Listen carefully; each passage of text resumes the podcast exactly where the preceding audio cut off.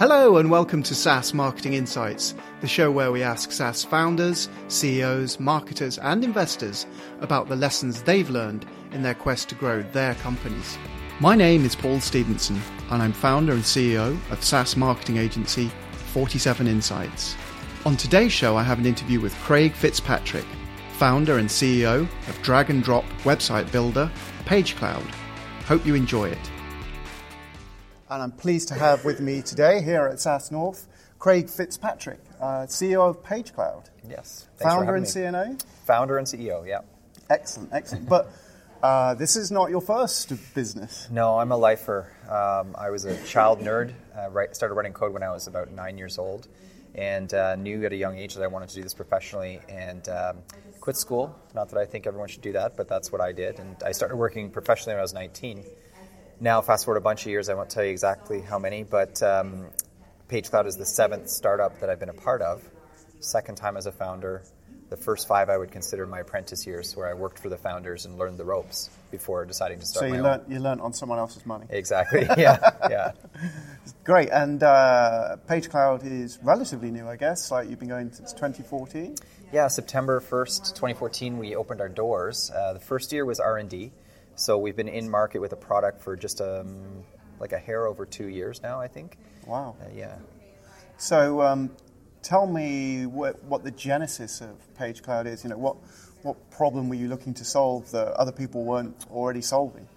It was because uh, you're in a crowded space. I know exactly. it was the problem that I affectionately refer to as the I hate WordPress problem, which is that um, WordPress obviously was a, was a miracle in its day. Uh, it's probably a 10 or 15 year old product now, and it powers a good chunk of the internet. I think we all know that.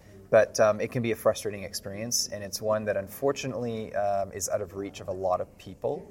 Um, technically, because technically, yeah, yeah it's, it's costs not much of an option. There. Exactly, you have to you have to be pretty technical to do it yourself, yeah. or you have to hire someone, which can be expensive and time prohibitive. And so um, I was like everybody using a WordPress site to to run another small business, and just every time I wanted to make a small change, like moving an image one inch to the right, I you know I wanted to shoot myself, and so I thought there had to be a better way, and it started very organically as a hobby. I went home and I, I drew a red box in a browser because I was a technical guy, and I thought, I wonder how it feels if I could just write some code and make me drag it one inch to the right, and so I did that, and I, th- I said, that felt really good. I'm like, oh, I wonder if I can just you know type and make a text object. And I felt really good too. And it just kept going, kept going. And, and uh, evenings and weekends, I'd put this little prototype together and started showing it to people um, uh, around the time I was winding down another company. And they started losing their minds. And I thought, okay, here we go again. There's another startup.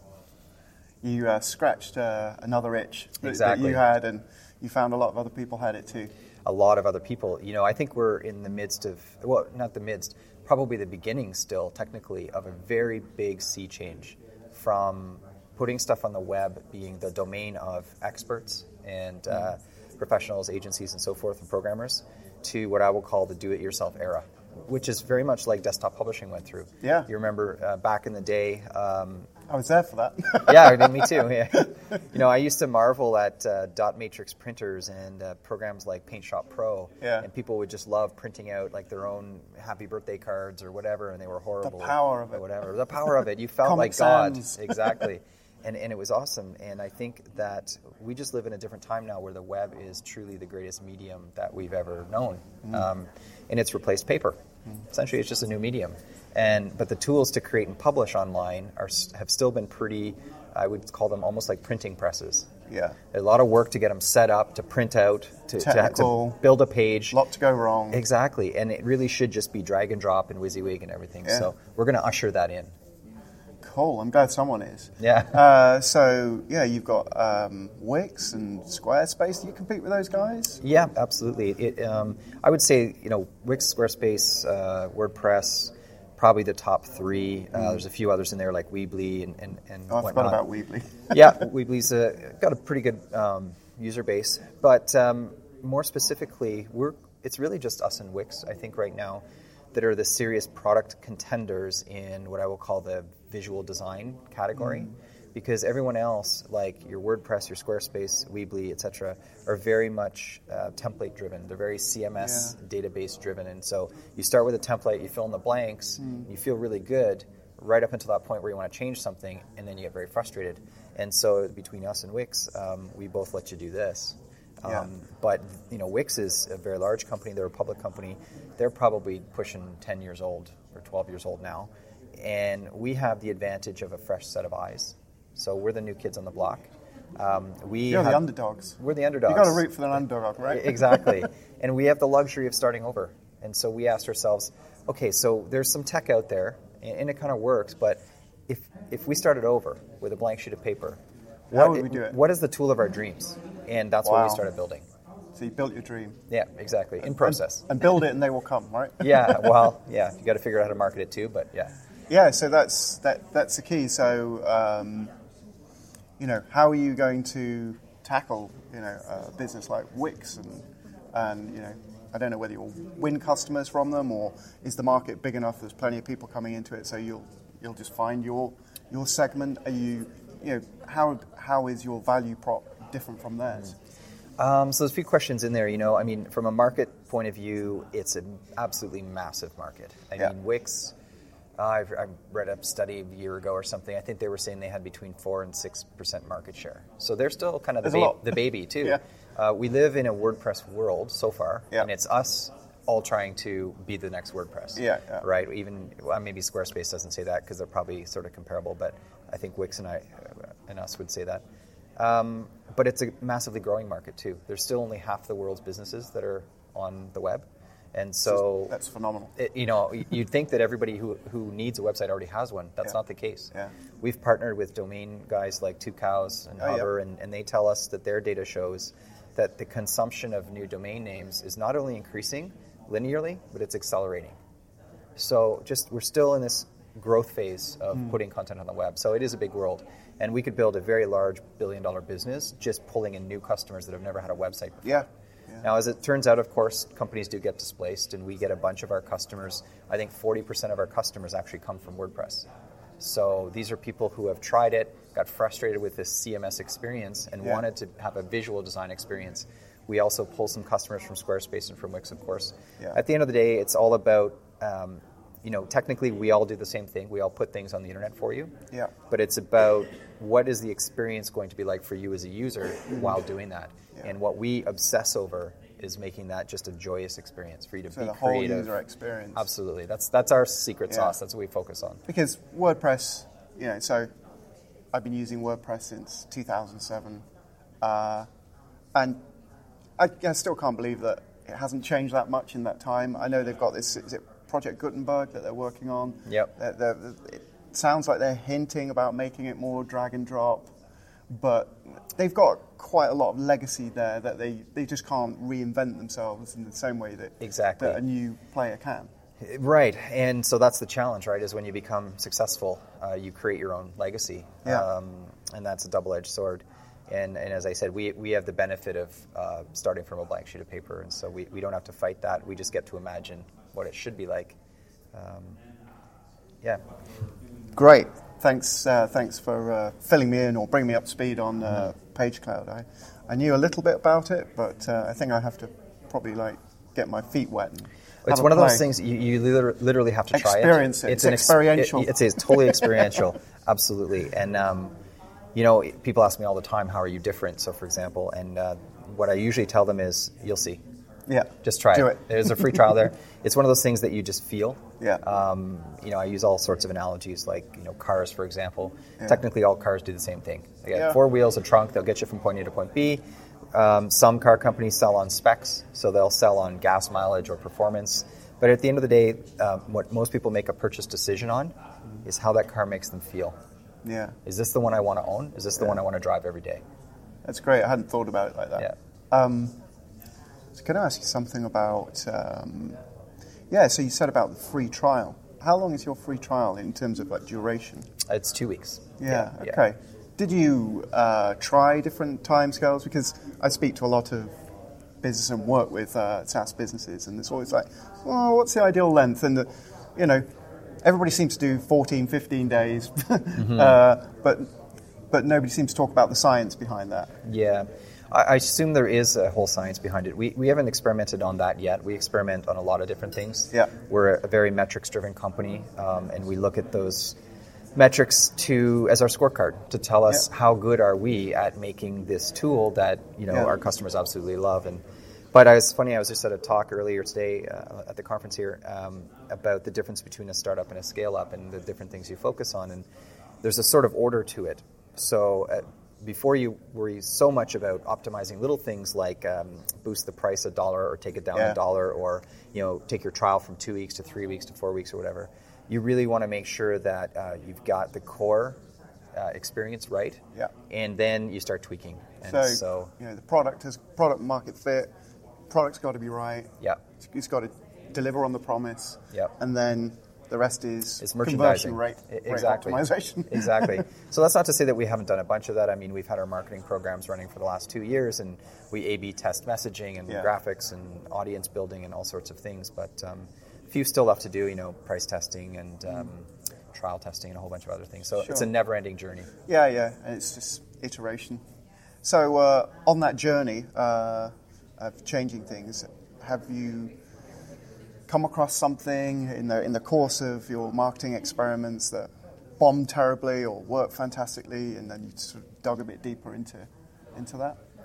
Hmm, Good question. Something that bombed. Um, we certainly tried a bunch of things that haven't we haven't been able to make work yet. Yeah. Uh, I think that's kind of the definition of a marketing bomb. I sense is maybe that you spent some money and you didn't, you didn't get anything out of it. It's more like a fizzle. Yeah. Exactly. Um, you know, our our history is that we entered the market doing a lot of advertising, um, paid digital, so Yeah. Facebook, Google, etc. Yeah. A lot of startups. Um, they go right for content organic marketing, Yeah. which is can be a great channel. Yeah. And what I find most people don't realize, and I have a very strong opinion on this, is that um, it isn't necessarily that one channel is better than the other. It's that they act and behave differently. Yeah. And what, why we chose paid advertising to pull us into the market was its rapid gestation period. So we can wake up at nine o'clock in the morning and run an experiment, and then by 9 a.m. the next day, we know if it worked. Did we get the creative right? Did we send it to the right people, et cetera, et cetera? And we pay for that knowledge. Um, and you do that like a hundred times before you start to figure things out. Yeah.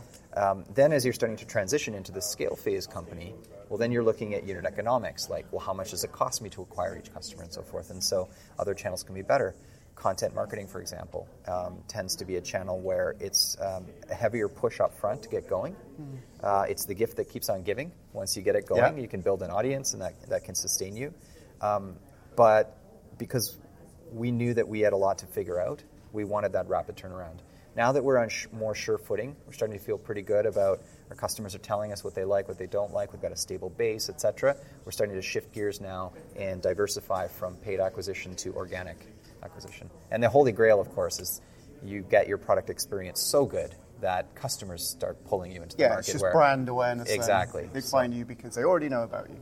Exactly. Um, that's great, and that's not a typical path that, that I hear about. So you guys bootstrapped, or you?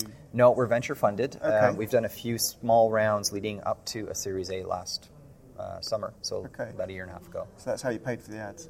Yeah, exactly. well, we also had a gangbusters pre-sale campaign, and this is um, something else that not a lot of companies do.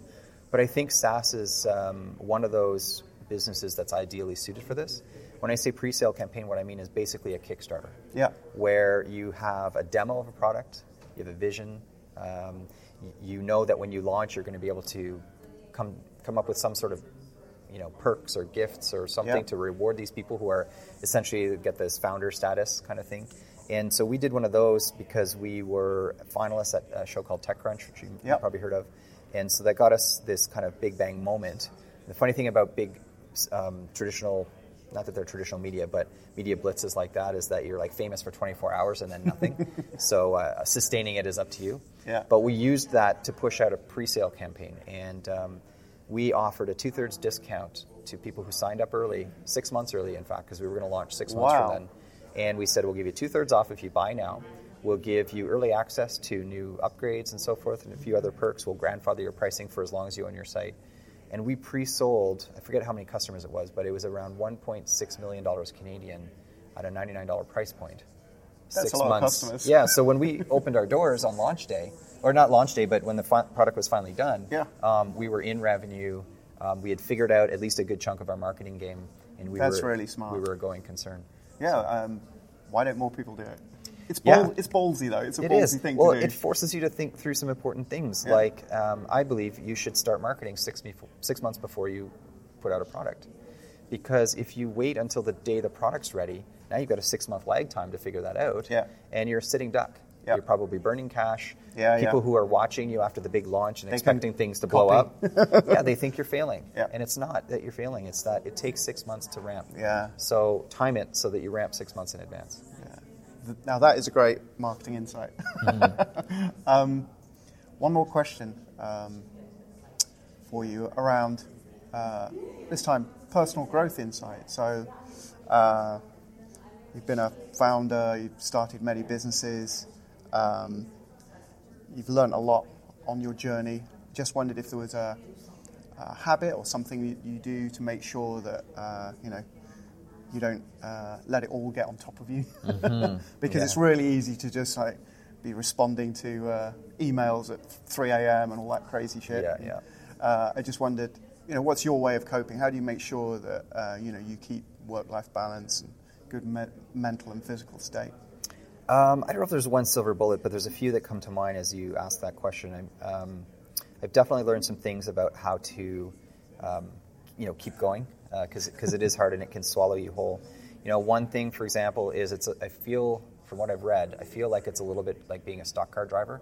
Like apparently these guys have to be in peak physical condition because driving a car at 200 miles an hour around a track is very physically demanding. I've never tried it personally, but I've read about it. And um, so, you know, making sure you get the right amount of sleep, that you work out, you know, treat your body right, watch your diet, all these things, just to literally stay healthy. That's one thing.